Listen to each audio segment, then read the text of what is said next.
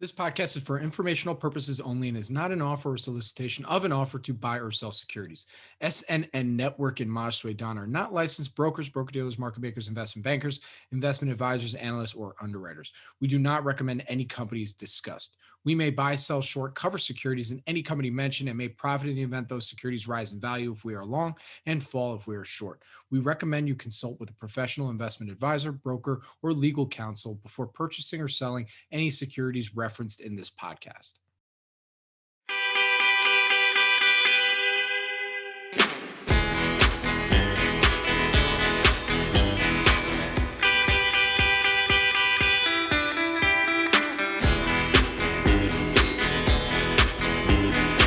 Welcome back, everybody, to the Avoiding the Crowd podcast with your host, Maj Soueidan. I'm, I'm the producer. That's it. I just produce. Uh, my name is Robert Kraft. Uh, you can follow me on Twitter at Bobby K Kraft, B O B B Y K K R A F T. And uh, welcome to this episode. We have a guest today, and uh, we're going to get right into it. So, uh, first things first, Maj, how we holding up? I'm doing great, man. Are, are, are you in a bunker somewhere? I'm in a, one of those phone booths, yeah, a, a shared office space. because I'm doing a little traveling, so uh, we thought about this doing this podcast on the uh, on the go. So I, I, wanted to do it, so I found a spot, a nice quiet spot for us here. Nice, look at that. You know, it's nice. The sound is nice. Everything. You know, I like, I like, I like phone booths. You know, we're gonna have to figure out a way to do phone booths from now on. I like this. And well, and I'd also like to welcome our guests today. How rude of me to not do it at the top, but I'm going to do it now. We got Brandon Beylo, the host of Value Hive, the Value Hive podcast, right? yep. Yeah. Correct. Okay. Yeah. There it is. I should know this. I was a guest. I mean, come on. Actually, Maj was a guest too. You know. Yeah, so, you both are. You both are nice alumni of the show. Yeah, we're. I'm an alumni. You hear that, Maj? we're alumni. That's yeah. fucking awesome. I, oh shoot, I curse, but I'll, I'll be, that's awesome. Well, Brandon, it's it's awesome to have you on. Well, first, how you doing, man? What's going on?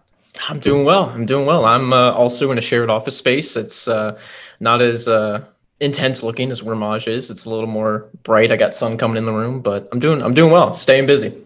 Look, we this is a big deal. Okay, Brandon finally agreed to be on camera for an interview. All right, this I tried to do this when when he interviewed me. I'm like, dude, come on, we gotta we gotta record face to face. It's how we do things, and uh, we did. But you know, so uh, this is uh, if you didn't know what he looked like, this is him. This is Brandon right there.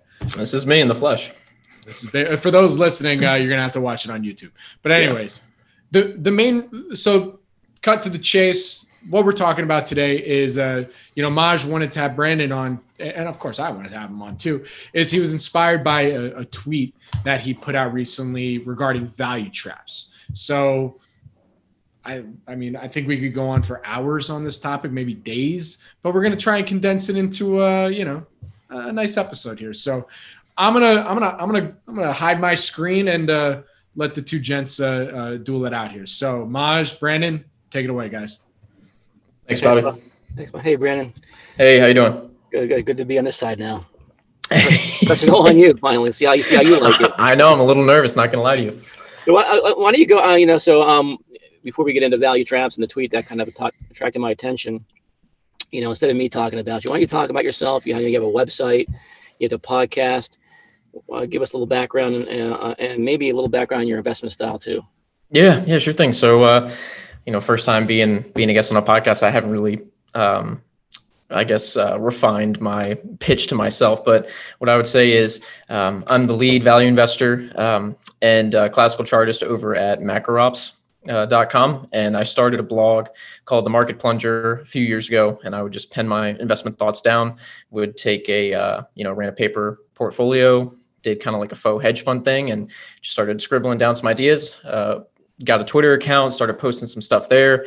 And now uh, most of my research is done for MacroOps. Alex uh, Barrow, he's the founder over there, and him and I tag team the research, and we try to find asymmetric investment opportunities anywhere in the world, um, any any market cap. So, uh, been doing that since September of 2019, and wanted to start a podcast uh, it's been almost a year now since I started the podcast, and it was just trying to scratch my own itch about wanting to learn from those that I thought were, you know, way better at me in this game, which is uh, a pretty easy hurdle to jump uh, for a lot of these guests. So just just just learning and growing, trying to find companies, trying to understand businesses, and when I look back, even from when I started two years ago. It's just amazing um, the progress in the sense of you know how I think about business, how I think about valuation, and it's it's it, it's going to get into our topic of value traps. But even you know thinking about how I even start looking at a company and what I want to invest in and what types of businesses I want to invest in. So um, as a general you know investment philosophy, you know I like to invest in businesses where I think they can generate a lot of cash over the next three to five years and they can reinvest that cash back into the business at high rates of return. Um, we can talk about this later, but I try to avoid uh, commodity type businesses because you know we'll have we'll have some examples there, and I try to focus on things that I can easily understand, which really narrows um, my my my universe. But at the same time, really focusing on expanding that circle of competence and letting my uh, natural inclinations and natural thirst for knowledge drive me towards different industries where where I want to learn over time. Um, so that's that's kind of the investment thesis in a nutshell. There, um, I do look at microcaps, and actually, we're going to talk about a stock at the end that is a microcap. That's my biggest holding, uh, and so you know I'll kind of let you let you take it away from there. You weren't kidding when you said that. Um, uh, you you'll invest anywhere and uh, and any size. I mean, I remember when we when we first when you first did a pitch on littlegrapevine.com, you were one of the pitches there. You know, this Polish company out of out of nowhere, and uh, yeah, and, and I, I love that about you. That you want to look outside just the you know large caps and look for some really hidden gems in other areas, uh, countries, you know, market cap sizes. So, and I really um we've had some conversations about smaller companies that we both that I've owned and we we actually both owned. So I appreciate that you're willing to do that and and um, um, just was really like the way you think and and then so really today though the, you know the subject is value traps and you know basically it's um, if, if it's too good to be true sometimes it is too too true to be good true right? Yeah. But i came across one of your uh, one of your tweets here. I'll just read it. Um, and sometimes it's hard to avoid value traps. The stock looks so cheap and we feel so lucky to find it. And um, i wouldn't mean you brandon. I wrote some thoughts on using occam's razor to help distinguish a genuine turnaround from a value trap. And you have a little image there, and you talk about good reasons and bad reasons. So why don't you go through, you know, um, what made you think about this thing? Did you, you just come across it, or was it was a thought you had, or were you thinking about it for a while? And you list the good reasons and bad reasons, and really want to go over that. Maybe you just enumerate them, and then we'll get into it a little bit. Yeah, sure. Let me uh, let me pull up the article real quick. But basically, it came up. Um, you know sometimes sometimes i'm just sitting there thinking about you know how can i how can i get better and how can i reduce the errors? Because a lot of investing for me isn't necessarily about finding you know the next big winner. It's about making sure how can i not screw up right? It's about you know charlie charlie munger's you know tell me tell me where i'm going to die so that i don't go there. And so one of the things is like okay how can i find out where I can die and let me make sure that I don't go there. And so the way I'm thinking about that is through the lens of um, Occam's razor. And basically, um, you know, this idea of Occam's razor is if you have a lot of moving parts, like let's say you have this bullish in investment thesis and it requires six to seven, maybe even 10 things that have to go right in order for you to make money or in order for the stock to, you know, hit your price target over, over the next three to five years. If you've got that idea, six to 10 things that have to go right versus an idea where you only need a couple things to go right or two or three main drivers to go right, then according to Occam's razor, you should actually take the idea with the fewer steps in it to get to the end result. And the reason being is it's just creating more robustness within your within your strategy and then even within the individual company. So, you know, we can kind of dive into one of my worst ideas that I like to talk about a bunch is uh, it was called Target Hospitality. TH. I don't own it anymore. And uh, basically, the thesis was okay, look, you've got this business it's a it's a SPAC and this was SPACs before they were really cool so I timed that way wrong. But this was this was a SPAC in the oil and gas industry. It was a, it was hospitality. It was targeted to you know the Delaware basin. And basically what the business did is it provided short-term housing for oil and gas uh, employees while they were out there working on the rigs. And so, you know, thought it looked cheap, um, went through the business, did some analysis, but then I realized that the things that had to go right were things that were out of my control or things that were out of the business's control. For instance, commodity prices. So, you know, as long as oil stayed at X, the business would do well. But if oil went underneath, you know, a certain amount of, you know, a certain call it X, this price here, then no matter what the business did, it wasn't going to necessarily generate those cash flows. And so you had all these steps in this process. Well, okay, if oil's here, then the business can do this, and we need this amount of people at at each basin, and we need the basins to stay occupied for X amount of time, and we need oil to stay at this price. That way, people actually stay there and rent out these hospitality, um, you know, these these these temporary housing.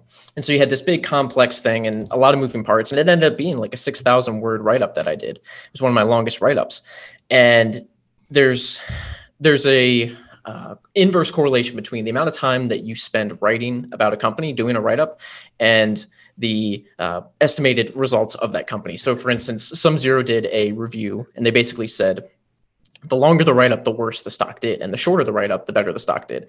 And so, Occam's razor is really all about that. It's about finding these companies where they're quote unquote no brainers, where um, you only need one or two things to go right, and the business is going to take off, and the stock's going to follow.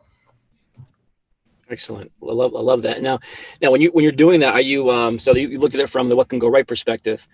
You know, how do you is there a, you got the what can go wrong perspective too? Is there a, is a, is a way approach from that perspective too? Does he does he talk yeah. about that? Okay. Yeah, yeah. So the way the way I kind of look at it as what can go what can go wrong with the stock and just trying to figure out if it's a if it's a value trap or not is taking the expectations investing approach where it's okay, what is this what is what what's the current stock price? And what needs to happen over the next five years, three to five years, to actually reflect the current stock price.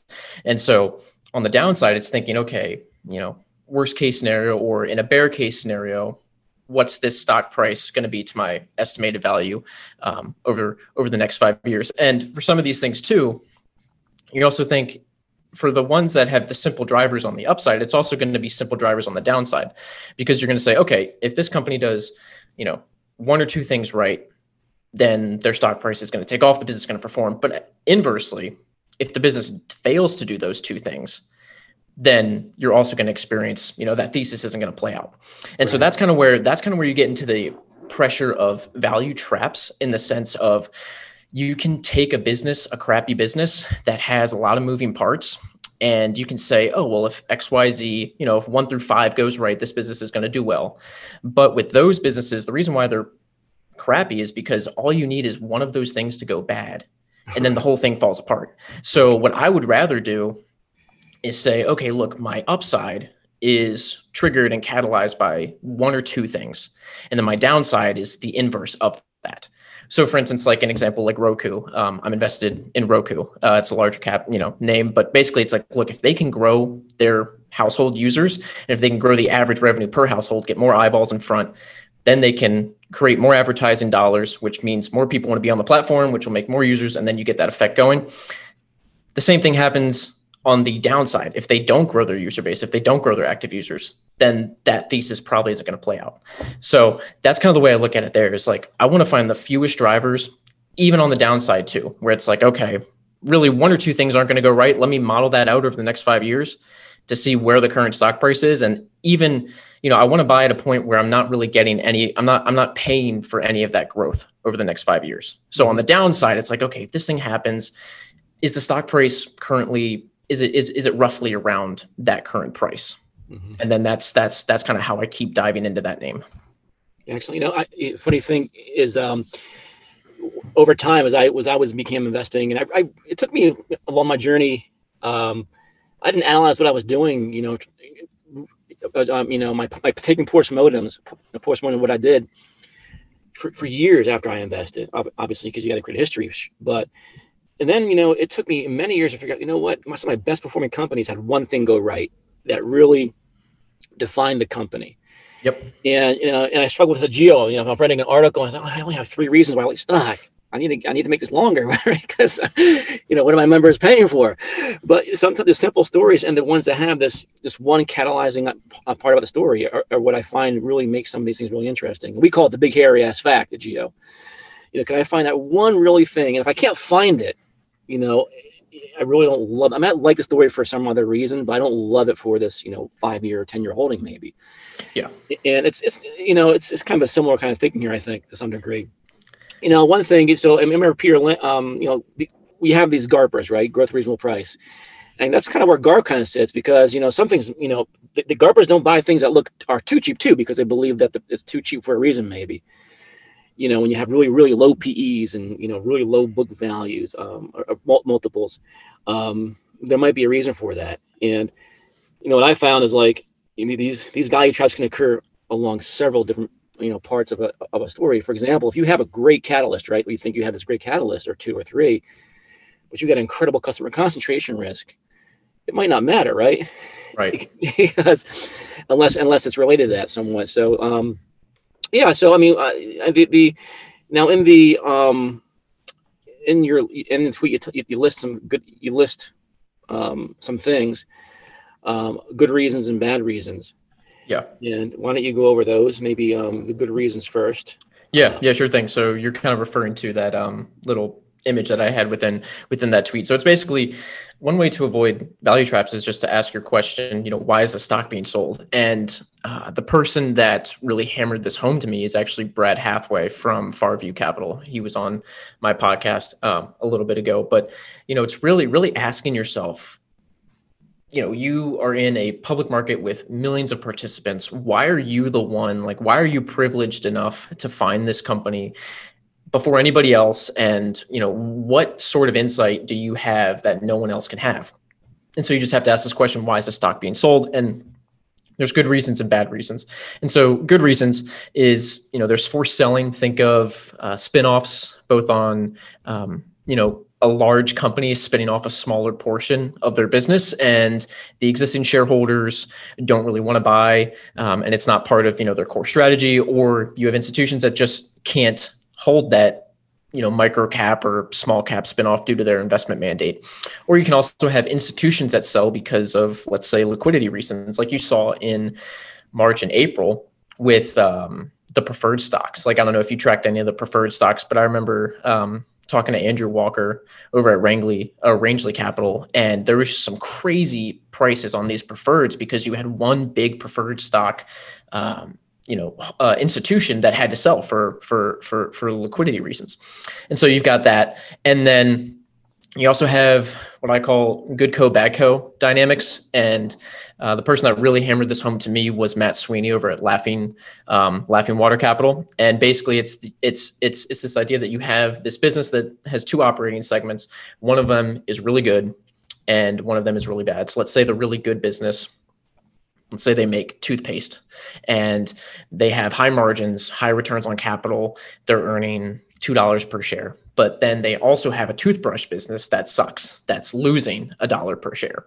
And so collectively on a consolidated basis, you're going to see that this company's only earning $1.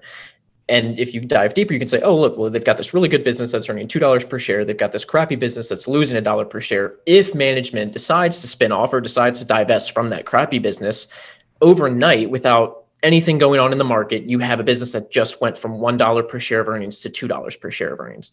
So that's a good reason for a stock to be sold. Third reason is a one times earning miss. So, um, you know, around around earnings season, you can get these big, crazy swings in stock prices um, from a company missing earnings, whether it's you know a few cents or you know even even if it's a big miss. Um, sometimes you can get a stock that falls really fast and really far. And if you can say, you know what, hey, look, looking out three to five years, is this one earnings miss? Is the reason for this earnings miss affecting its long-term potential to generate cash flows? And if it's not, then that becomes an opportunity, and, and then that becomes a good reason um, for the stock to sell. And then another reason, kind of like what you mentioned earlier, like looking at the Polish markets and stuff, the underfished areas of the markets. So this is, you know, Poland, Italy, um, Africa, the Middle East, like a lot of places where investors aren't searching for ideas. Sometimes stocks are being sold there simply because no one's buying them. There's really not a market for them, or they're thinly traded, and you have an individual investor that holds a good amount, and for whatever reason they have to sell. It could even be personal. Um, so that's that's another reason there. And then the last reason when I say last, I just mean last on this list. There's obviously more to this, but optically high debt burden. And when I say optically high, what I mean is there could be a company that's got, you know, long-term debt on the balance sheet that looks big, but then when you dive into it, you see that it's, you know, covenants are are pretty relaxed in the sense of, you know, if it generates, you know, less EBITDA, let's say it's a cyclical business that has pretty relaxed covenants on its debt where, you know, it doesn't have to hold a certain EBITDA um, EBITDA to net debt margin, and it's really low interest. and um, you know they'll be actually be able to pay that off fairly easily then that's something that you can take advantage of too because sometimes people screen just purely on a net debt basis they don't want to see any debt and so those can present opportunities and then moving on to kind of the bad reasons and you ask yourself okay why is a stock being sold Hey, can I, can I, can I slip in there for a second real yeah quick? yeah yeah go ahead i mean i got i got to take a drink anyways I love this list. I mean, you know, what I like about it, you just it's it's defining where a lot of multi-baggers are found, but it's also there's some short-term opportunities in these things too. You're talking about, Mhm. and how you want to look at them. Um, you know, a lot of these things are that you're talking about can have a temporary, you know, um, um, decrease, lead to a, temporary decrease in the stock price. You know, and if you're even a shorter-term investor that wants to invest on fundamentals and make money in the short term around your longer-term portfolio, Mhm. I mean, things that you talked are, are, are great stuff. But I'm wondering, you know, when you're, you know, you said you, you know, you, that you invest in wire caps across the whole spectrum there. Do you find a good, uh, um, a good amount of these things in the larger cap stocks, or you are you mainly finding these in the smaller capitalized companies? So I mainly find these in the smaller cap, but I will say if you go out and you look ex-US and if you look at these developing nations, you know, particularly in Europe and stuff, I think um, Aaron Idle um, Edelheit just wrote a post about how value is alive and well if you look outside the US, even in these larger cap names.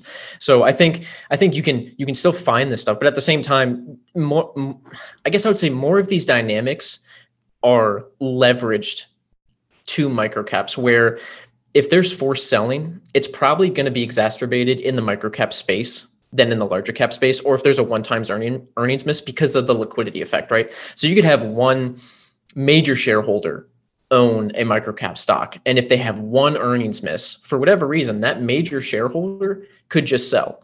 Or if he, you know, just has a big portion of his net worth in the company and the stock's done well and he just decides to sell because he wants to buy another house or, you know, send his kids to college or something, that could affect the stock price more than a larger cap name.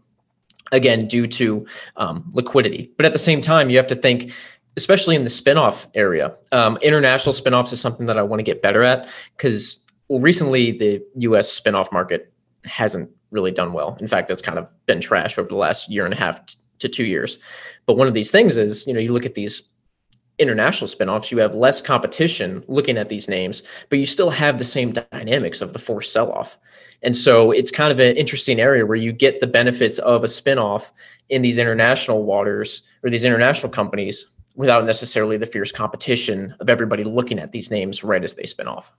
Right. Yeah. And uh, it's you know, and it's interesting too when some one of the things I go through when I'm looking at these nano cap areas and micro cap areas is you find some of these opportunities that you're talking about, and you start asking yourselves, "Oh, why hasn't anybody else found this?" And you get scared sometimes, right? You're like, Yep. what, because you don't know if it's because they're nano caps or because there's a reason for it. Mhm. But you know, um, something uh, on this on the particular list that you uh, mentioned here, one of the things I really liked um, I started doing over the last several years was this forced selling uh, by institutions. Um, Yeah. looking for those opportunities, and a lot of times you'll find them in some nano cap names, but they're actually big cap companies in, in, in terms of their size. You know, like uh, I can remember BLBD was a, a, a I think one of the, one of the leading or maybe the leading school bus manufacturer here in the U.S. And there's a BXC, uh, which um, Yeah, that's what BlueLinx. Yeah. yeah. which was a you know a building products manufacturer, mainly wood products, so lumber. And I'd owned both of them, and on the uh, and part of the big reason I had bought the stocks um, were because I knew these. Um, the story was the story were, at the time were pretty decent. BXC had a high debt burden situation, and that's why the stock was depressed, and people didn't believe in the turnaround story necessarily. Um, and what helped them get through the recession in 08 was an investment through Cerberus uh, Capital, um, Yeah. and I think 51% of the company and Cerberus was, um, you know, it, it was it was a friendly investor, but um, it was limiting what com- the company could do strategically, and but we knew there was a, be a certain time where Cerberus was gonna have to exit, and you know they they, they had made a um, offer for the company back in 2000, I think eight or nine, which the company re- or maybe 10, which the company rejected at a much um, higher price than where the stock had been at recently. So we knew they couldn't come back with a pre- going private offer, and the Mhm. company was in better position. This is about 2016 or so. So, you know, when, when I first bought the stock, I think it was around eight, nine bucks. And, you know, it went 10, 11, 12, a couple of years sitting there. Then it went only down to seven, you know, because there was an offering going on. The uh, Cerberus was getting out. The service wanted to get out of stock. It was so illiquid that they just had to, they got out, you know, they, they had to, $7 was the price. I think the stock had come down from 12 to seven. we Went, this is incredible. So, and then the stock was shot up like to 40, 50 bucks or close to it, like in one day after making an acquisition. Basically, Cerberus sold the stock. That freed up management to go do their strategic type of plan. They bought a, you know, and they made an acquisition, and the, and the market got pretty optimistic about it. Um, Mhm. This, this integration problem, stock came all the way back down, but was an interesting thing you're talking about. And the same thing kind of happened with Bluebird, where, you know, the PE firm there uh, wanted to, you know, take the company private at a what we thought was a low, too low of a price, and we wrote about it Mhm. as an activist article kind of thing. And Yeah. the stock ended up, you know, doing really, really well. They had warrants, and that was a situation where they eventually sold the stock, and the stock went up because they got out of it, you know. And Yeah, well, I think I think just to, just to kind of reiterate this point is you have to also keep in mind of why these institutions are selling. So um, the big the big idea is for selling. It's not enough to see just an institution or a large shareholder sell because sometimes they have more information than you. They might be closer to the situation. They might know a lot more than you. I know Mark Minervini likes to talk about this, where you know institutions really do move markets, and he likes to say, you know, if you've got big selling or big buying, it's not your aunt Sally that's buying a you know a few a few hundred shares here and there. Like like there's a reason this is happening, right, and you just have to and you just have to figure out the reason. And so one of the one of the things I was researching a stock, um, Jumbo Interactive on the uh, ASX JIN. I don't own it. Um, I might, but I don't own it right now. It's an incredible business. It's actually a business that appeared in um, Connor Haley's like mega list of multi-baggers that he released, Mhm. and basically the stock sold off really hard. If you if you look at the chart, let me just look at it real quick. I got it right up here. So the stock sold off on September 21st, the week of September 21st, sold off 18%. And so you look at that and you say, wow, like that's um, you know, like what's what's going on there. So, you know, immediately your mind perks up and you and you you just kind of go there and you say, okay, you know, someone's selling. And so on September 21st, there was an article that was released that Tabcorp Holdings sold an 11.6% stake in Jumbo Interactive. And so first off, you're thinking like, okay, like what's going on? Why are they selling? Is it a fundamental reason that the business is deteriorating that these guys are getting out? But it turned out that Tabcorp was just selling because it wanted to pay down some existing debt that it had on its debt facilities. And so with that knowledge, like, okay, the reason they're selling isn't because that there's something wrong with the business, it's because of this external factor that they had to deal with right. and that's that's when you get excited um, you know it's sometimes sell, selling for selling or heavy selling just for selling's sake is not the indicator that you should go in and buy because i think that's where you also get involved in these value traps where a lot of value investors say oh it's sold off it's at its 52 week lows. I'm going to come in and i'm going to see you know and i'm going to buy or i'm going to i'm going to buy this off the 52 week lows because you know it's a it's a contrarian pick. Right, but really i mean really it's not. Like um, you know if if people are selling and it's there's there's there's a good reason to sell then you're probably just adding liquidity to the short sellers ability to take profits right. and right. so you know i tweeted i tweeted about this last week i think um, but it's something that i've just started to realize over and over again it's like i think the real contrarian play and you know maybe maybe a way to avoid these value traps um, if you if you want to call them that the way to avoid them is actually for value investors to screen 52 week highs and not 52 week lows Mhm. um, which is which is just totally contrary to you know kind of how we're taught and kind of what a lot of people think but it's something that i'm something that i'm meditating on and and and considering That- that- that's an awesome point, Brandon, because you know, um, for the first, I would say 20 years of my career, that's what I did. I mean, I was about trying to, um, you know, I would track the new high list at that time, 12 month, 52 week highs, and you know, look for good value in that area. And it's contradictory to what a lot of people believe. Like, of course, Yeah. you can find it there, and it's not the price of the stock, you know, or the or the chart, you know, it's it's, it's you know, and, and it's just, it's the actual business that matters. And you know, our, our job as investors is to find out, you know, why is the stock hitting a high? Is it just pure speculation, or is there a reason? Because I mean, good things should go up, right? yeah well exactly and it's almost like it's almost like uh i mean how do i how do i say this but it's almost as if the people people like to say or like to point um, at a greater fool's theory for stocks that are going up but yet they won't apply that same uh, analogy to stocks that are going down because Right. sometimes if you buy off the 52 week low list you could you could just as easily be playing the greater fool's game just as you know just as if you buy stocks that are that have been going higher and you buy them because you think they can keep going higher. Everybody at the at the end of the day, whether you're buying at the 52 week low or the 52 week high, you're buying because you think the stock's going to go higher. So why does it matter if it's at the 52 week high or the 52 week low? Right. And it is, it's about just analyzing this, the company, right? So what you're Yeah. basically saying is if you're at a high, why is the company at a high? You know, is it is it pure speculation or is there actually really good stuff going on with the company? If a stock's near its low, why is that low? Is it a low because it deserves to be there? Or these non-fundamental factors that are causing it to um, you know be there? And that's that's an awesome way of looking at it. And it wasn't until later I I don't really uh, do a new low new low list that much, but I do it with that mind, you know, that mindset is what can I find here that maybe people are wrong about why they're selling it, right? Yeah. And, and yeah. I, might, and I might look at short stocks on the highs, you know, why are these stocks hitting highs? But it's it's just like I find more opportunity personally in the high list over over I've I found most of my, a lot of my multi baggers, and it gets and it makes the process really like for even for begin, beginner investors who are trying to find a process to reduce the investing universe to a meaningful level. I mean, a, a, a manageable level. Yeah. It's easy. Here's the high list. Go through my you know my my check boxes. You know, it just makes the really process a lot easier. I think. Yeah, well, I mean, if you if you if you listen to, I I I hope I don't butcher his last name, but I think it's Paul Andreola. Um, yeah. Yeah, so uh, you know, I listened to his podcast with Toby. Was one of the best podcasts that I've listened to all year.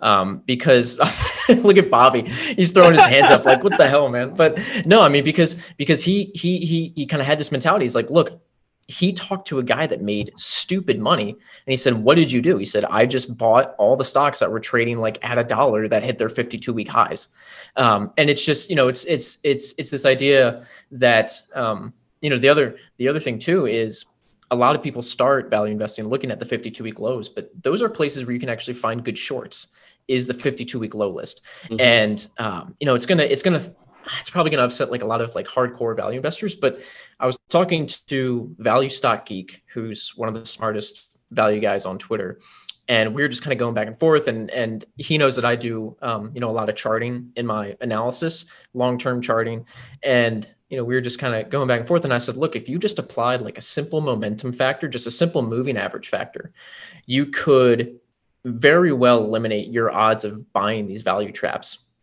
Because the fact of the matter is you know momentum momentum does matter in the market and you could be right about a name but the market might not agree with you for you know three five years like who knows how long. And so if you're if you're looking at the lows you're fighting against momentum. And even if you're right you're still fighting against momentum. And so it's one of these things where you know you would rather have momentum on your side than not have momentum on your side even if you're a value based investor. Like at the end of the day you still need the price to go up. You still want that upward momentum.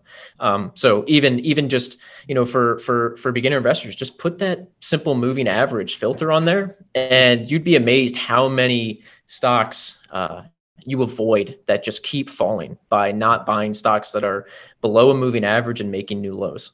Yeah, it's so counterintuitive but it's something i mean it's something you should try Yeah, and I've I've been I've, I've held stocks hitting lows, and they keep hitting lows. you know, you're thinking, and they keep going lower, and it, it's definitely so true. I know I know that um, you know, probably the first twenty years of my of my career again, I was doing that, and I was probably hundred percent of my portfolio re, return those kind of returns, you know, every year for several most of those years, and it was it was all because and I of what you're talking about, and I saw no reason to go outside that. To tell you the truth, when I tried to go outside that momentum approach, my returns got a little worse. You know, I tried to try to say, all right, well, what am I missing here? I want to get these a little earlier, and you can, of course, Hmm. um, but um, I just figured that there's really power momentum, and the issue sometimes with these, you know, stocks that aren't in momentum phase is that even if they're doing fundamentally well, but the market's not finding them, by the time you know two, three years, four years passes, maybe they're not doing so well anymore, right?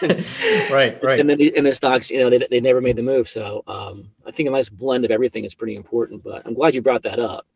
And one last thing on the on the for selling thing is so when you looked at because uh, when we're doing this podcast, Brian would like to teach too and trying and um, get as specific as we can sometimes. right And when you talk about the for selling thing, so in, in the Cerberus case, or well, I'm going to with the Bluebird and the and the BlueLinx, a lot of these private equity firms have a time limit where they have to sell the stock; they can't hold it forever. hmm And I think that's one of the things you're talking about. So yep you know, trying to try and look at these stocks that maybe have had private equity ownership for a long time. Yeah. And it's getting close to, hey, you know, our charter says we got to sell this thing at some point is an interesting kind of um, thing there. We also like secondary offerings where there's a big seller getting out. We talked about Mhm. earlier. You know, just just wants to get out for some reason. But- yeah. Well, Yeah. here's here's just just just to kind of go off of that um, off of that private equity um, idea. There was a company that I invested in a couple years ago called Construction Partners Road R O A D. I don't own it now, um, Mhm. but it was it was it was exactly like you said, Maj, where it was formerly private company involved in um, you know a PE PE business, and the PE company, you know, private equity, they took it public and you know they were getting paid. So they were cashing out right? It makes sense. Like they took it public. You know they don't want it on their books anymore. They bought it. They you know brought it brought it to the market made a handsome penny. So you had that private equity firm just selling selling at the market as soon as, as soon as this thing ipo'd which makes sense. You can't blame them. But what's interesting is as you know while they were selling you had these directors of the private equity firm that actually bought personally and so while the private equity firm itself was reducing its stake, reducing its stake to free up capital, maybe to buy another business to try to do the same thing, you had the actual directors and the owners of these PE companies buying the stock personally, joining the board, and having skin in the game. And it was, you know, it it it ended up being a really great um, you know, it ended up being a really great deal. The stock sold off in December of 2018, all the way down to like eight bucks Mhm. before making, um, you know, highs a year later up to twenty dollars. So it rose basically 140 percent. But you know, it goes it it goes back to what you said. Like, why did this stock sell? Right. It didn't sell because its business was deteriorating. It sold because of these external factors. A PE company wanted to have a huge profit for their LPs, obviously. Right. Right. And so you understand that. And then what you do is you track it and you watch. And so, you know, this thing was in this this thing was hitting new lows, hitting new lows, hitting new lows, and then it put in a base between October of 2018 and December of 2018. And then you started to see in the buying come back. And then that's when I was lucky enough to get in and, you know, wrote it up. But it it just it just goes to show, you know, finding areas where people are selling for reasons that aren't related to the business. Love it, man. Love it. So let's go over to the other side of that now. Your your your Twitter and um, you talk about uh, the the bad, right? The uh the the bad reasons for why a stock might be being sold, right? Or Yeah. actually the um. So why don't you talk about that a little bit and go through those bullet points? Yeah, so we'll kind of we'll kind of go through these um, one by one. So the first one I'm reading off is poor acquisition. Second one, slip debt uh, slip debt covenants. Third one is rising SG&A costs. Fourth one is shrinking margins. Fifth one is heavy insider selling. The sixth one is asset play falls through, and then I made a seventh one, a little lighthearted uh, lighthearted one, a Hindenburg short report. Um, you know, those are those are all bad reasons. But you know, the first one, poor acquisition you know the data the data shows that it's it's it's it's really hard to create shareholder value when you do these when you do these big acquisition deals. Um, unless unless that's part of your strategy right? Unless unless your strategy is to you know go out and expand and acquire these businesses. But if it's not core to what the business does or if it's you know this random acquisition where they were growing organically for a long time and then all of a sudden now they have to start buying these companies to grow inorganically um, you know that's a cause maybe not to rush in and buy but just say okay well why did they switch from organic growth to inorganic growth? This is not part of their core strategy. It never was um, you know something that they said that they were going to do originally. And then slipping debt covenants is obviously not a good one. Uh, i learned this the hard way. I was invested in garrett motors uh, gtx and I have to give a shout out to Alex Jones, um, not that Alex Jones, but my buddy Alex Jones, uh, who came on my podcast, and he's an excellent, excellent analyst. And I was buying Garrett, and it was it was it was after the spinoff, right? It was it was it was actually one of those where it was like, hey, look, this is forced selling from institutions. P, you know, Honeywell share owners didn't want this, you know, small turbocharger business. So I scooped in. I said, "Oh, let me look at this business. This is interesting." It had optically high debt, or so I thought. It had these asbestos liabilities that looked huge on their balance sheet, but it was actually pretty manageable when you looked at the annual payments they had to make. And so I was just going back and forth with Alex over dinner, and he just stops at one point. He goes, "I think Garrett's a zero. and so it was actually it was actually you know one of the one of the first holdings where I was I was saying like, you know, hey, what do you think? What do you think? And it was, it was it was kind of the first time where someone was like, I think this thing's a zero, which wow. is is is funny because you know you get into this broader philosophical idea of trying to reduce your own confirmation bias or com- confirmation bias, but I just couldn't wrap my head around the fact that this thing's going to be a zero. Uh, but lo and behold, Garrett slipped some debt covenants, and uh, it is now trading GM or GTXMQ. The Q. So, yep. so uh, I was I was I was lucky enough to get out of that thing before before it all went down, but um, you know, it just it's it's it's just another personal example of of slipping slipping debt covenants and just kind of paying attention to that because the stock was being sold and here I am thinking like, okay, well, you know, it's got all these good reasons, it's got all these interesting, attractive qualities to it, but you got it, you got to play that devil's advocate with yourself. So there was that one, and then rising SG&A costs. Um, you know, this one you don't necessarily want to see um, over time, especially if the business isn't growing revenue. So, if you see rising SG&A costs, you got to ask yourself why uh, are management paying themselves higher salaries even though they're not delivering on revenue growth?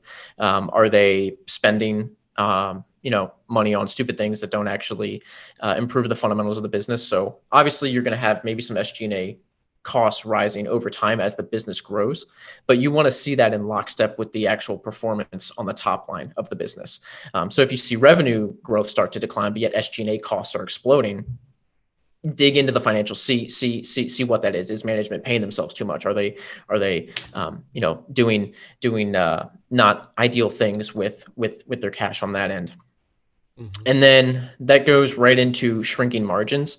Um, you really want to get to the fundamental unit economics of a business and the best way to find that is is is looking at gross margins and operating margins. And gro- gross margins in particular because operating margins can be um, you know marred by short-term issues like if a business is reinvesting a lot of their money back into the business they might have operating losses. Um, but really really looking at the gross margins like does this business actually make money? Um, does does this business actually produce a decent gross margin. And you will avoid a lot of value traps by just not investing in companies that have shrinking margins. Mm-hmm. but again you always have to play play the caveat. Like look at the general industry. Is this an industry where it's actually a low margin business? And that low margin is a competitive advantage.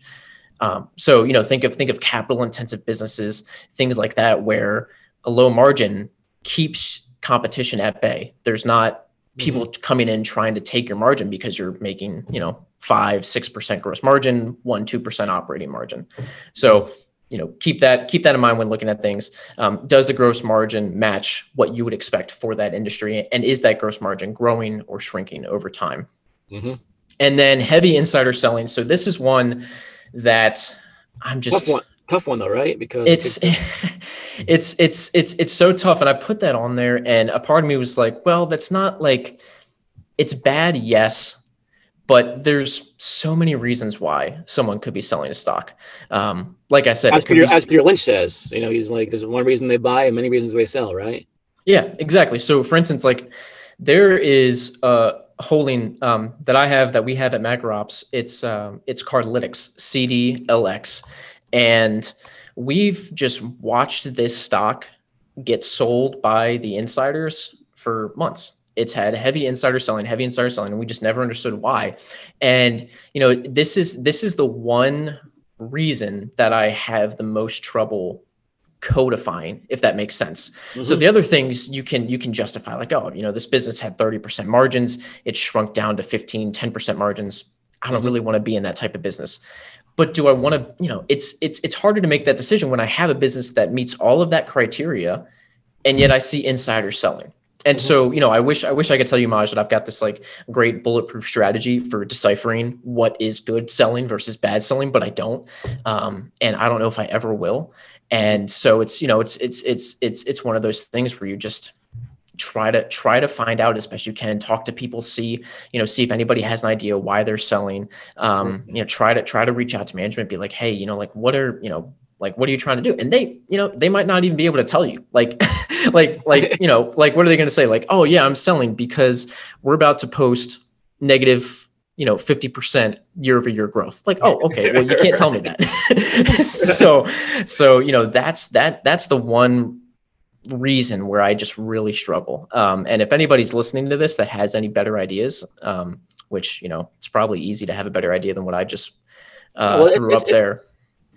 It's tough, man. You're right. That, that part of it, I always I struggled with it for a long time, and I, I get mad a lot of times. I see insiders selling my stock, but now I just I calm down a little bit, and well, you know, especially in the smaller company space, because these CEOs are young. You know, well, they're not. You know, they're still been growing the company, putting their heart. You know, they're sweating to it, the blood, tears, and you know, they see opportunity to take some money, they do it. You know, maybe they might be building a house, you know, kids going to college, all these little small. I know there were a couple stocks, you know, I had the, the, the daughter just wanted to sell some stock.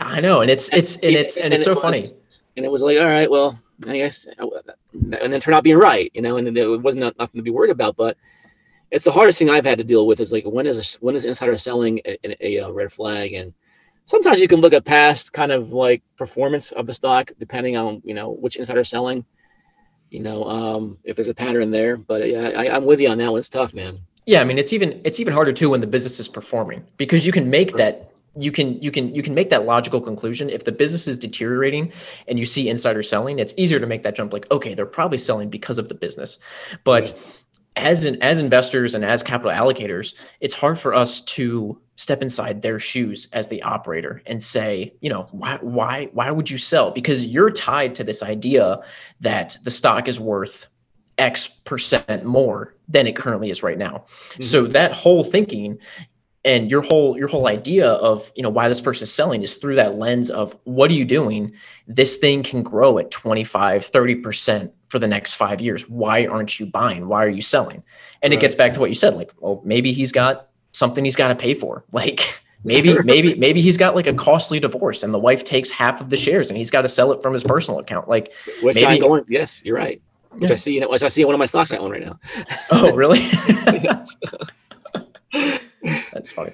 Yeah. So it's yeah. Um, yeah. I don't know. Maybe if there's some kind of study to run between like selling and maybe some ratios on the balance sheet and income statement to kind of give us clues. I don't know if that would work, but I mean, I wonder. I wonder if there's a way to uh, correlate between insider sells and some fundamental aspect of the business. So you right. can. So basically, you can say like, okay, when this person was selling was the business improving and then during that snapshot in time then say okay then how did the business do after that right. versus where when they were selling and let's say the business was deteriorating like maybe like you know maybe it's maybe it's insider sales tied to gross margin or insider sales tied to ebit margin or something like that and then track that i mean that that that might be interesting um, maybe maybe insider sales um in, in, relation to how long this has been doing well right like mm-hmm. how, how, how much of a growth cycle they've been in yeah, yep. that, would be a, that'd be really awesome study.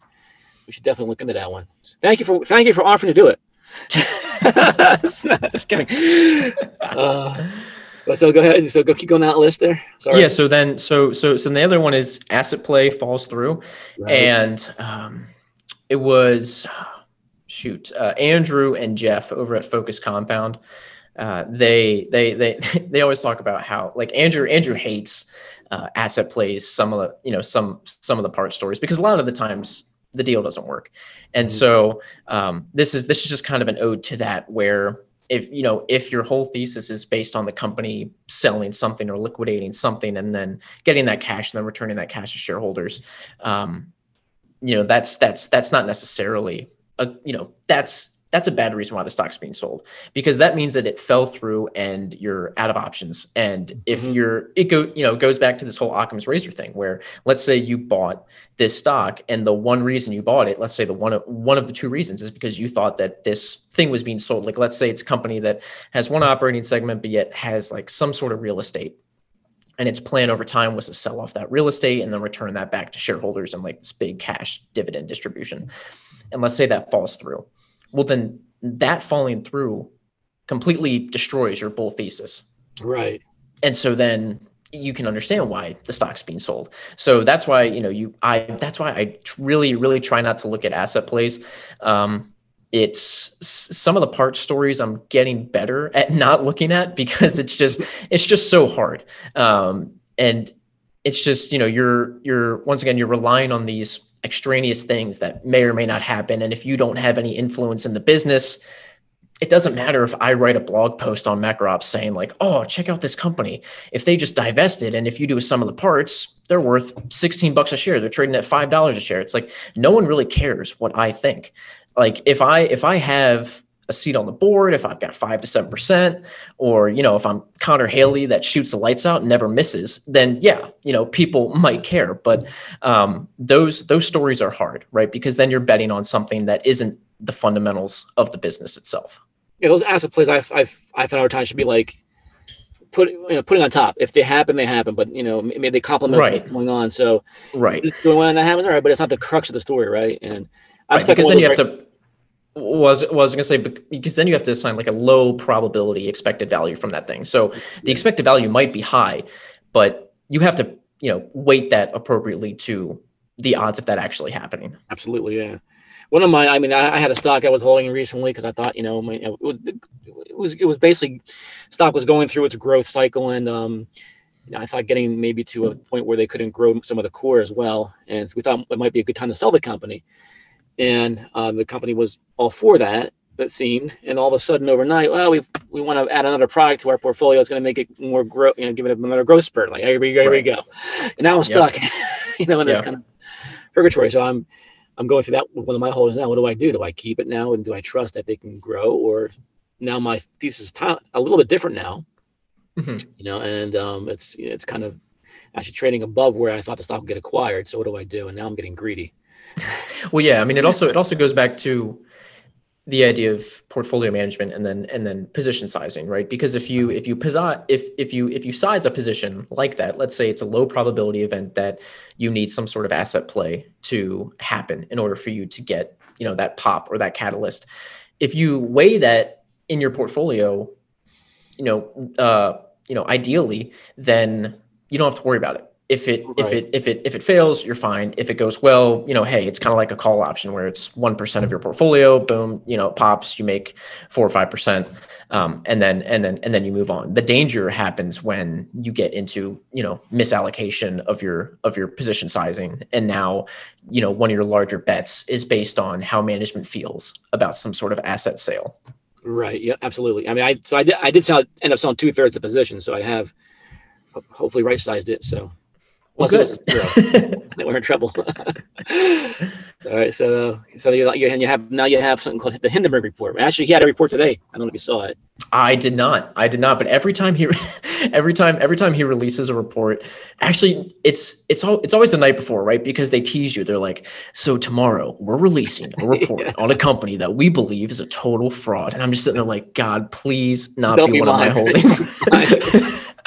like God, please no. Um, but yeah, no, I didn't. I didn't see that they reported today. But you know, it's also it's also one of those things where if a company like let's say Hindenburg or something like that does does does a short report, that doesn't mean you're wrong, right? That doesn't that doesn't mean that your analysis that you did was wrong. But what it does mean is that you really need to understand their side of the story, and you really need to see why they think it's a fraud. Because um, one of the things that that that I just totally admire about short sellers is the amount of work that they put in uh, to these reports. If you write a long report, not that not that you shouldn't you know go in depth and and and and have 20 to 30 pages of knowledge up inside your head but when you're writing a short report you have to really be an investigative journalist and present all the facts and present all the reasons why you're saying that this company is a short uh, because it's so against you know the nature of the market um, and you know it's just it's just so against how people normally think about stocks. People are naturally optimistic. They think stocks are going to go up over time. So i really respect the shorts and how they put out these detailed reports. So you know definitely take note.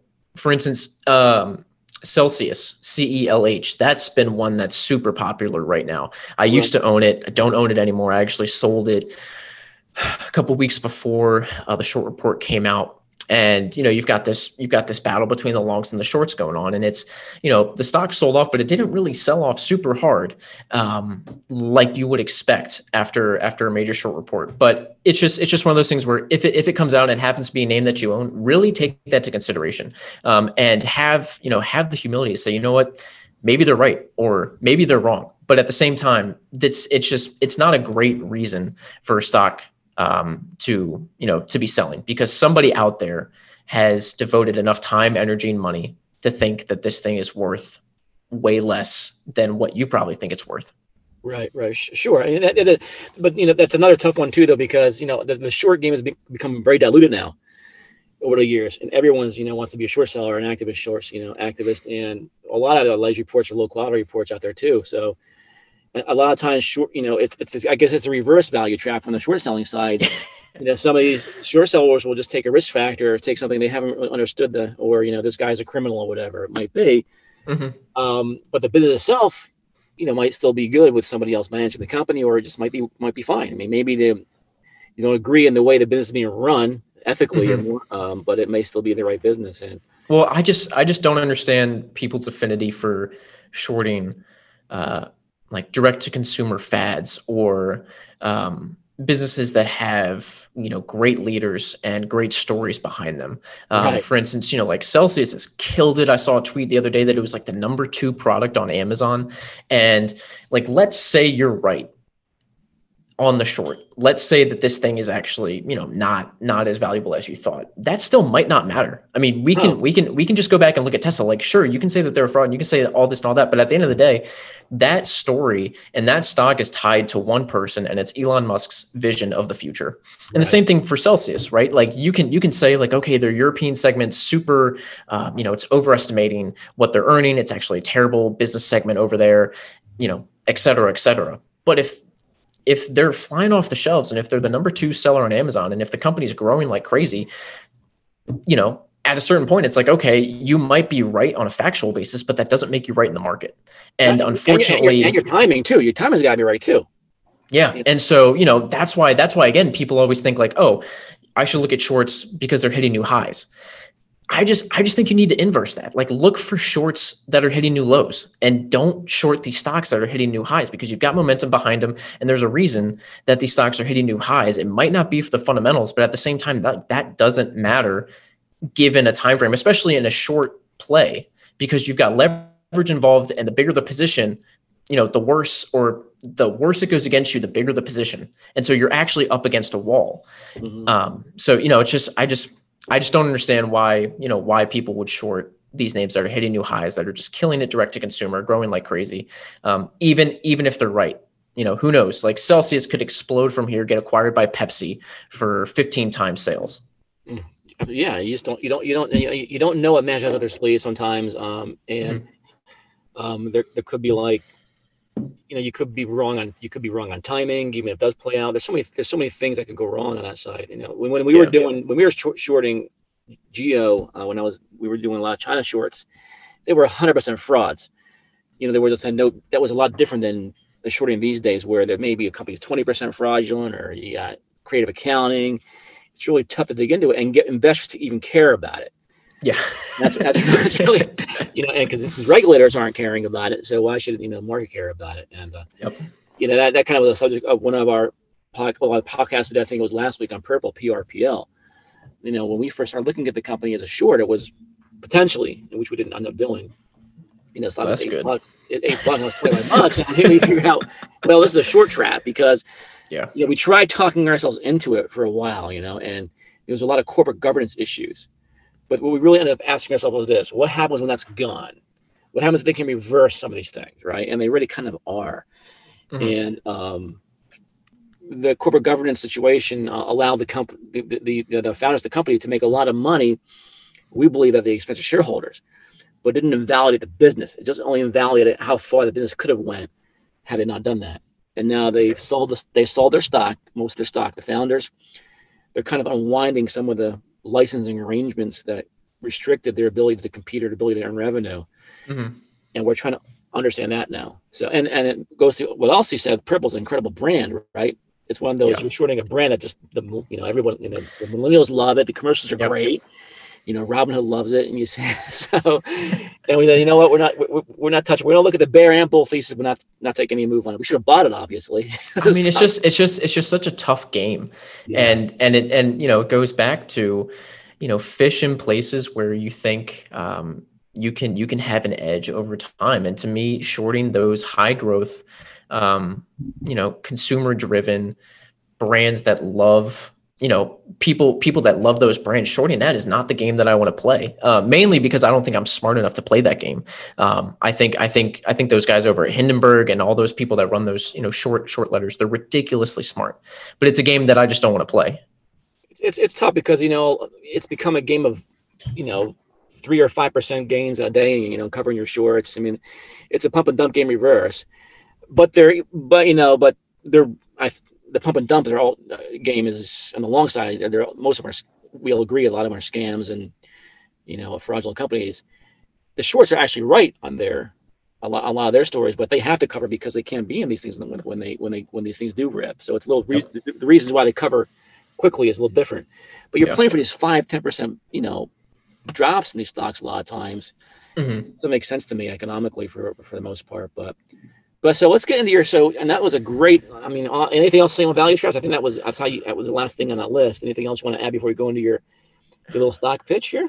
Yeah, I mean, I just want to say in terms of value traps, um, I just, I just, I just don't know if I like the idea of, of, of, of naming it value traps. The more I think about it, I just think that there's good businesses and bad businesses, right. and um, you know, a value trap isn't necessarily, um, you know, you buying a crappy business. Uh, a value trap is just you being wrong, and so whether that's on the business analysis side or paying too much. And so when I think of how to avoid value traps, I think of it in terms of okay, is this a good business? Is this are the fundamental unit economics of this business good? And a lot of this I got from Connor Haley uh, over at AltaFox. He just really, really reiterates and and and you know I spent a lot of time reading his letters, and it's just focusing on the individual unit economics. And so if you can understand those, and you can say, okay, this is a good business, then that right there reduces your odds of making a bad decision. Obviously, you're going to make a lot of bad decisions, but if you're looking in those areas, you're already in a better spot than most people. And, and then second off, and you can overpay and still be right.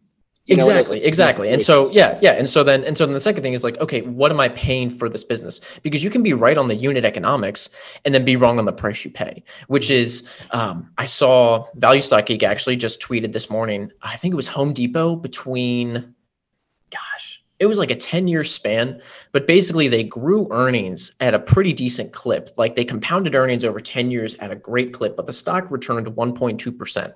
And that was because during that same time, the PE went from 43 to 18. Mm-hmm. And so, you know, it's it's it's it's this two factored thing where it's like, okay, is this business a good business? Check. Yes. Okay. My odds of finding a value trap in air quotes are reduced by X. And then second, am I paying a decent price for this business or am i getting this you know business for super cheap? Right. and if the answer is yes to that one then it's like okay then your odds of this being a value trap in quotes are very slim. That doesn't mean that things can't happen and then you know the business turns against you and goes bad. But at the end of the day you know that's how you should think about value traps is it's not necessarily like oh i got trapped like like gamestop people think is a classic value trap. I mean it is but it also isn't right? Like there's a reason burry bought it and it was you know super cheap according to um, you know the way the way you know the ways you looked at it it was you know on its lows but it was riding you know it had it had some positive momentum. And so you just you just have to think about it that way.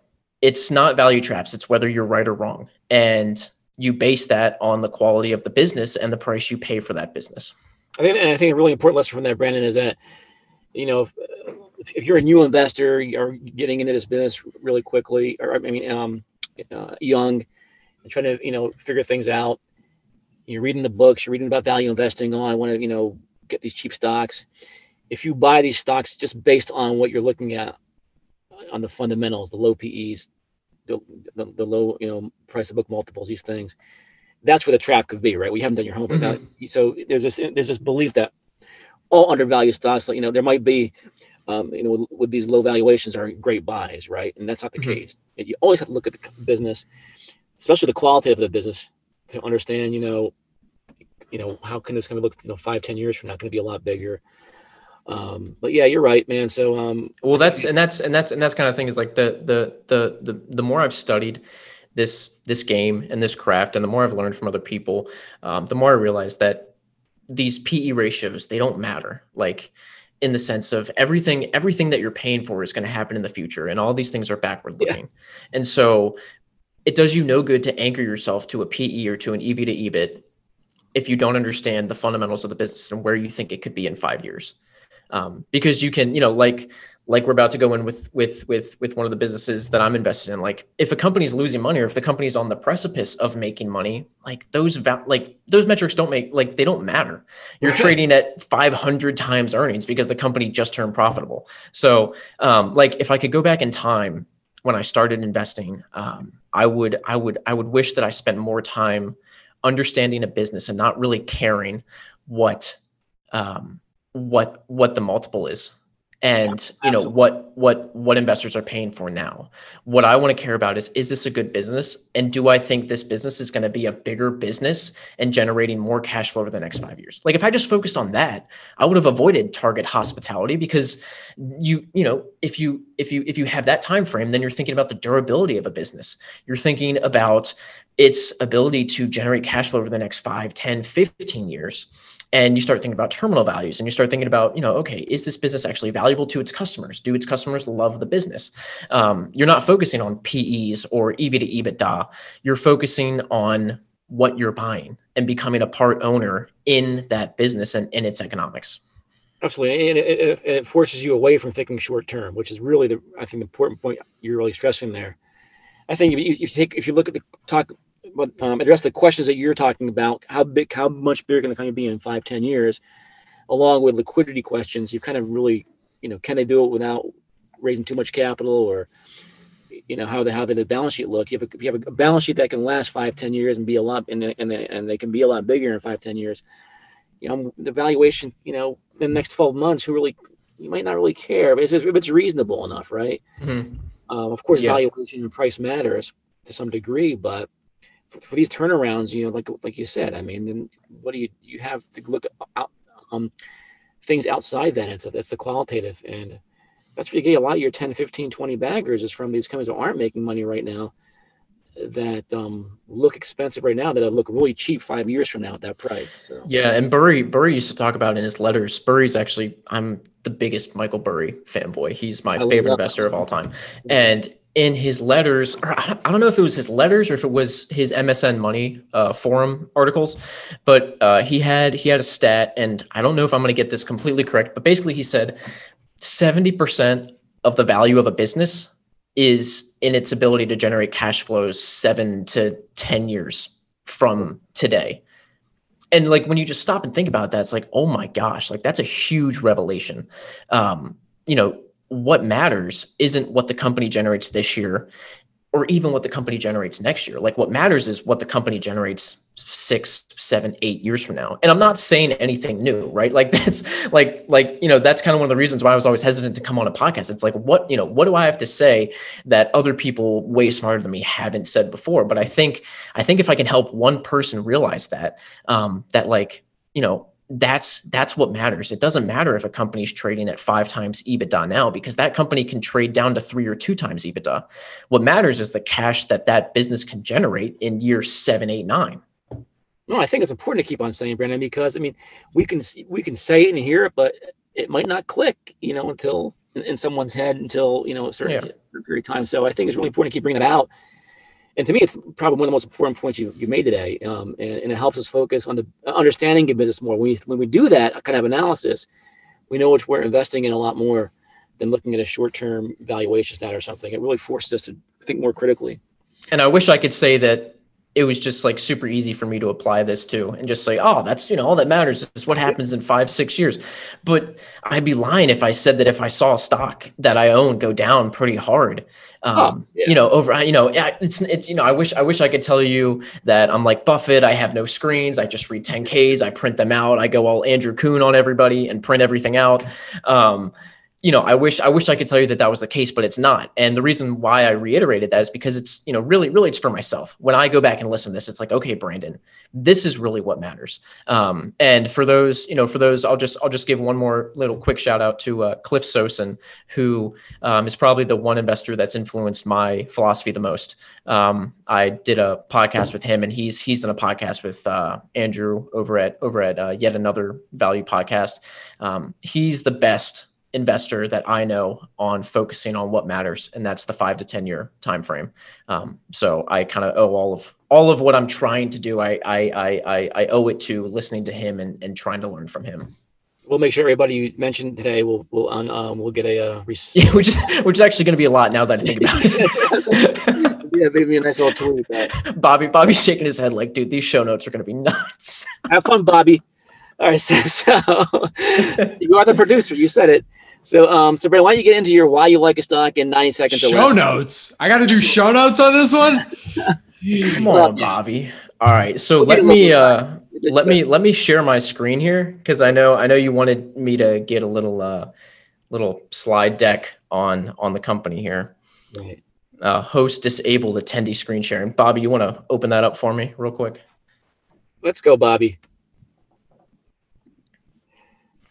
If not, we can always just roll through it. But let me see. Give me two seconds here, everybody. Yeah, that's fine. Multiple participants can share simultaneously. Do your thing, sir. All right, cool. Let me share. Okay, awesome. At some point, we're, are we going to do the segment I hope to do today, which was, uh, you know, finding value traps in the upcoming slate of football games? Yeah, yeah, we can do that. Well, I, I got I got a little bit left time on my computer before it dies. We'll see. We'll see, Robert. Okay. All right. All right. So I'll kind of I'll kind of make this quick here. So uh, the stock that I wanted to do in 90 seconds or less is Ammo Inc. Uh, the ticker is POW, and uh, they are the hottest bullet on the market.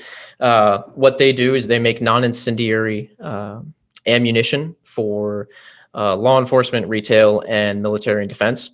And they're really one of the only kinds of bullets uh, that that that they produce. They have a patent protection on this technology where when you shoot it you can you the shooter and the people behind you can see the tracer and it's like this uh it's this red dart. So for star wars fans out there think of those you know star wars blasters. That's literally what it looks like. Um you can you can you can look it up. It's super cool and it's non-incendiary so it doesn't produce heat. So retail um you know just regular gun owners that want to go to gun ranges they can take this stuff there shoot it um, and see see see the tracers themselves it's a really uh, unique business. Uh, it's growing top line revenue 140% over the last three years. Um, it's slated to hit $50 million in revenue uh, for the end of this year, which is going to be a 240% increase year over year. And they're projecting profitable EBITDA by the second, um, by this coming quarter here. So their their accounting is like one year forward. So they're in, you know, forward year 2021 right now. Um, given given their technology, they command a premium product in the ammunition market. So the ammunition market's normally dominated by 15 to 20 percent gross margin products. They can actually charge a 30 percent margin and get away with it because the technology is so new and there's nothing like it. And they have super fans. So if you look on their reviews and stuff, people love this product. They can't buy, you know, they can't buy more of it. Um, they love it. And it trades less than two and a half times its current sales um, or its projected you know year-end sales. If it hits 50 million it's going to be trading less than two and a half times. And the founder fred wagenhals owns 16% of the business. He's actually a pretty cool dude. He um, he ran a business. He actually took a company uh, a company public. It was a uh, like die cast model for nascar. Um, like memorabilia and stuff and he sold that business. He grew you know he 10x sales and then he sold it off. And then he won the lottery in arizona. And uh and now now he's now he's you know running this business. And uh the company's cranking out product. They're working seven days a week 24 7 around the clock to fulfill their orders. They have a market cap of about 120 million give or take. And their order backlog as of a few weeks ago is 80 million dollars. So um i think at the end of the day, this company could get acquired from a bigger player like a Sturm Ruger or a uh, Smith and Wesson, and at two and a half times sales, growing you know over 140 percent over the last three years. Uh, we're really excited about it. It's my largest position. Awesome, Brandon. And how, are they well capitalized? You know, um, did they have did have to raise money, or are they going to? Yep. To, Yep, yep. So they're probably going to have to do one more equity raise, um, I believe. Um, they're just they have so many orders and they bought more equipment. So you know they just they just purchased a bunch of equipment to get everything you know to be able to actually fulfill these orders. So i'm expecting either an equity raise um, or you know some sort of debt issuance but uh, it should just be like one more equity raise um, and then you know before they before they actually reach their you know operating scale and can start and can start growing here. Um, share share dilution is definitely definitely an issue here. So anything more than one additional equity raise i would be a little bit suspect. Okay, great. And have they kind of communicated that to the public that maybe one more and that's it, or uh, is that your guess? right? No, that's just that's just kind of what I'm guessing based on uh, their current run rate production and then the cash that they've gotten the you know that they've gotten the bank as of as of last quarter.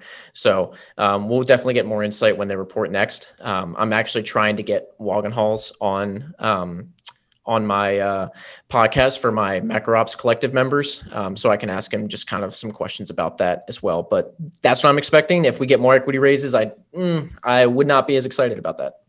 Excellent, excellent. All right, well, thanks, Brandon. It was awesome having you here. man. I'm, I, we're going to learn a lot from this podcast, going back and looking at it, reading it. And you did a great job. They're, they're not better than I did in yours for sure, hundred Uh, percent. well, no, I don't, I don't, I don't think that. I, you know, I hope, I hope people can can can piece together um, some semblance of of of insight. But like I said, you know, nothing, nothing that I said here is is revolutionary or unique uh, to me. But it's things that I have to keep reiterating to myself because I know that I can fall victim to um, some of these traps, like some of these value traps trying to find these good businesses. So, you know, if one or two things I said resonated with somebody, then I guess I did my job here. Well, the more I hear it, you know, from people like you and you know other uh, good, great investors, is the, the more I begin to believe it too. So, it took me many, many years to to get outside the way I used to think and um, start thinking the way some of these things you're talking about here. So, I appreciate it, and I'm sure a lot of our listeners will appreciate it. And we can't assume they everyone's heard this stuff before. Um, That's a good point. That's a good point. Something I'm working on. Okay, man. All right, Bobby, we're done. All right. I got this, this is like getting really Wait, hot. hold on. Yeah. Are we done? Are we done showing off yet? Okay. I mean, let's let you know. I, this is. I- I don't know. This might be the most uh, shout outs I'm gonna have to do in any episode ever to this point, but that's a good thing. You know, Yeah. I mean that if there's any indication there to everybody listening, I mean, you know, Brandon does a great job over at the Value Hive podcast, and if there's any indication that he actually listens to what the people are saying, I I, I think you heard it today. All right, so uh, I mean, look, I actually took try some to- lessons from that. yeah, I try to I try to give credit to where credit's due because there's so many sharp people 100%. out there, um, and you know it's it's it's extremely you know it's it's it's it's it's extremely humbling to think that there are people out there that that that uh, put me in that same bucket because I still think I have so much to learn, um, and there's there there there's just so much that I don't know. So it's extremely humbling to come on this podcast, and you know I appreciate you guys giving me the chance. Thanks, Oh, yeah, absolutely. All right. Well, real quick before I let anybody go, we're gonna do there's a, there's a new segment, Okay. finding value traps in the upcoming football slate. Okay, I'm going Okay. through the schedule right now. All right, we got Maj's team is playing. Who is Pittsburgh playing? Oh, they're playing Cleveland. See, for me, I think Cleveland is probably the biggest value trap of if you were to bet on Cleveland to win this game. That is for sure a value trap. They are at, or are are they not? I mean, are they trading at an all time high right now? They're four But and see, one. here, yeah, yeah, yeah. Because here's the thing, Bobby. It's like almost like are you are you shorting the Browns at its 52 week high? Like you have to ask Right. that. Yeah. Are we? The, the, the, uh, I know Maj is. I'm ready. Well, the Browns, they're never going to lose again. Steelers. But the, well, the Browns came off a really, a really big win, you know, this weekend. right. Um, it, was- I- it was an upset, and uh, you know, a lot Was of that times. an upset? Don't I- Colts. I, mean, is that? I mean, Philip Rivers. You know, he's, he's- got a little. He's got, this is his arm. His little noodle arm right here. Yeah, maybe. I mean, maybe, not. Maybe not. But I, I, I, th- I thought they'd win that game. I mean, lose that game. But they're looking pretty good, actually, Cleveland. I mean, actually, um, people forget they that have just coach. they've had a, a pretty good two-year run. So, um, but look, I think they're coming off a, a little bit of a high there. And Steelers actually didn't, didn't play too good against the Eagles. They got they got away with one winning that game. But you know they found a new receiver uh, in in that mix who's really been doing um, who really broke out that game. So I think that you're going to see a Steelers game coming off. Hey, we, we're, we luckily won this game. Then we better get our you know Cleveland looks pretty good. I think they'll be ready for the game and win, they're going to win the game pretty Okay. easily. Bobby, All do you know the spread on that game so far? I do not. I, I'm an idiot. I, I told this to Maj like a couple weeks ago that like I don't understand spreads very well. So this is just more of like a pick'em situation. Well, let me get So, all right, hold on. Maj will get the spreads, but bef- while Maj is getting the spreads, all right. So actually, Brandon and I, both our favorite teams are facing off against each other: the Washington Football Team and then the Giants.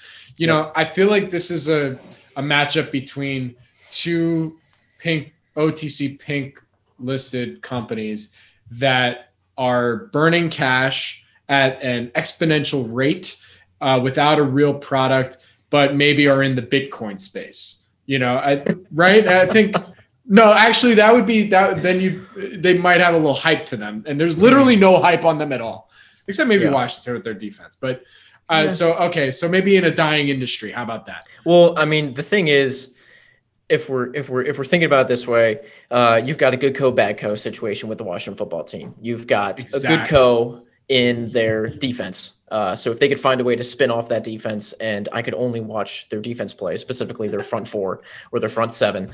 Um, Yep. I think you you know you stick a 15x multiple on their front seven, and that's an attractive business. But yet then you've got the bad co, which is the quarterback carousel in a declining industry with shrinking margins and they keep having to do equity raises because they have one quarterback after another they've got and the other problem is they have all of these liabilities on the balance sheet because they have to keep paying these quarterbacks that they draft that they don't use. And so you have assets that are now liabilities on the balance sheet that are draining cash and you're not scoring points so you're not bringing in any revenue. It's you know so if they can divest that and only play a defense and i don't have to watch their offense i mean 15x on their defense over the next three to five years i think you get a pretty decent return Okay, Brandon, you just earned yourself an invite back literally every week just to do that. that I, okay, Brandon, I did not let Brandon know that we were going to do this segment, and just No, did, like that was like that was one of the the best. Uh, what is it? Analogies. That was one of the best analogies I think I've heard. well in a here's here's i mean here's here's here's kind of the funny thing too though like take everything i say about football and do the opposite because i am in a fantasy football league and just for everybody to understand my Give my my like credit. breadth This of knowledge Possible. Well, no, listen, listen, listen to this. I had Chris Carson on my roster, really good, apparently, from the Seahawks, and he was injured. I didn't do my due diligence. I didn't see that this was going to be just a short term earnings miss, a one week earnings miss. And so, what did I do? I sold. No. I was a, I was I was a forced seller. Didn't even trade him. Right? Didn't even do some sort of asset sale. Just sold him. Um, put him up for free agency. Someone picked him up, and you know he's gone off ever since. And so everything that I say about fantasy football or about football in general, just do the opposite. I'm the Scott Galloway of fantasy football, so just do the opposite, and you'll be fine. bro, that is a brutal drop. Oh my gosh. Yeah, dude. You don't have to tell me. Oh man, I thought you were gonna at least say you traded him. Like, all right, you know, hey, you No. get some value, like whatever. no, that's that's dang. that's yeah. No, trading him is way too successful. What round did you get him in? Uh, let's see. You're probably gonna love this one. I think I auto picked him. I did the first few picks, and I said, "Screw it, this is boring," and I just closed my laptop. Oof. Oh, that's too I, funny. I haven't played fantasy in four years. It was just too much work. I just got too obsessed with it. I didn't want to lose, and then you just get all these research till three o'clock in the morning. Yeah, Maj, you're not missing much. I mean, I'm in it. I'm in it just for the goodwill of one of my best friends. So I, I like it. I mean, it's just a matter of like it was. I wasn't making. I was making more money look, looking at my stocks than I was in my my football team where I was losing money every year. You guys are gonna be jealous. I won my fantasy basketball league for the first time in I think ten years. well, I mean, Bobby, that makes sense though, right? Because that's like looking in Poland microcaps. Like no one does fantasy basketball. So Dude, I, I'll tell you, I used to be like the only sport I ever did was fantasy baseball, and that Okay. was that literally took up all my time because you know you're pick you're like because we had unlimited ad drops too, so you're just picking Oh, up wow. pictures. You know, so if you get a picture that's pitched twice a week, you're always you know getting. well, and you got 162 games too. So yeah, so it's a mess. But yeah, and then I was doing football, but I just I stuck to I needed to keep my fix in a little bit, so I d- just started doing basketball. But it's fun. But listen, actually, I actually uh, had had built a uh, a fantasy football uh, game, software game. I was doing it for two years, you know, in development, and I was ready to launch it right when the whole FanDuel DraftKings things went blew up. wow. oh no way. Why didn't you do a SPAC, Maj? Gosh, you could have been. that was, it great. I got to bring it back. Maj wouldn't even be on this podcast right now if he did that. Yo, speaking of SPACs, if you guys want, you guys should come on Thursday. We're doing uh for the investors roundtable. We're doing a what the hell is going on with SPACs episode. I don't know enough about SPACs. Just, yeah, I don't know if I'm the right guy for that, considering my last SPAC pick went uh, minus 80%. So Guess what? You're perfect. No, I'm just kidding. All right, guys, let's land the plane. Where can everybody go and follow you on social media and and your website and whatnot? Yeah, Maj, you want to take this first? Oh yeah, so um, so I'm the co-founder of Geo Investing. You can go go to geoinvesting.com, find out about our free trial there. Uh, we also have a monthly a monthly trial. Um, follow me on uh, Twitter at Maj Geo Investing. You can follow the company at Geo Investing, also on Twitter, and you can send me an email at maj at geoinvesting.com. Uh, if you have any questions for us or any podcast ideas you're actually looking for us to do. There you go. All right. Yeah. So you can find me on Twitter at Market Plunger One. Uh, you can also find me online at macro-ops.com. Um, we run, um, you know, we're a global macro research shop that dedicates, um, you know, all of our time to finding these really awesome thematic ideas and companies that we think uh, can generate asymmetric returns over the next three to five years. And we also, um, you know, since I'm a guest on a podcast, I guess I can kind of pitch our premium product here. This is, you know, kind of a kind of a first time here, but we've got uh, the Macro Ops Collective, which is a collection of you know the world's best uh, world's best traders and investors and people that are just really hungry to learn and get better. Um, and we have premium research uh, for them. I'm working on getting a collective only podcast where we interview founders and CEOs um, of these public companies of, of our own portfolio holdings. And uh, so you can go to macro-ops.com forward slash collective to learn more about that. Uh, it's an amazing service. And, uh, you know, we release it, I think probably once a month, but space is limited. So if you're interested, uh, you can shoot me an email, Brandon uh, at macro-ops.com. Yeah, let's let's Love. talk more about that too offline, Brian. and I'll learn, learn more about that product and see maybe uh, introduce some of Geo Investing members to that. Yeah, yeah, let's do it.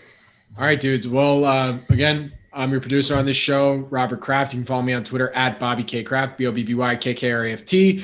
You can listen to Avoiding the Crowd on Podbean at avoidingthecrowd.podbean.com. You can also watch this on YouTube at youtube.com slash SNNWire. I know Brandon is always impressed by this, so that's why I'm kind of showing off a little bit with running this off. But uh, look, with that, thank you guys. Brandon, always welcome back on any of the shows. Uh, we gotta get it. you on Planet Microcap too on, at some point. Oh and, man, uh, that'd be cheese. I'm I'm I'm, I'm about to be on the podcast carousel. I don't know if I'm ready for that, Bobby. Let's go, dude. Oh come on, man. Let's go. Don't this is yes. He's gonna ask you every other week to come on.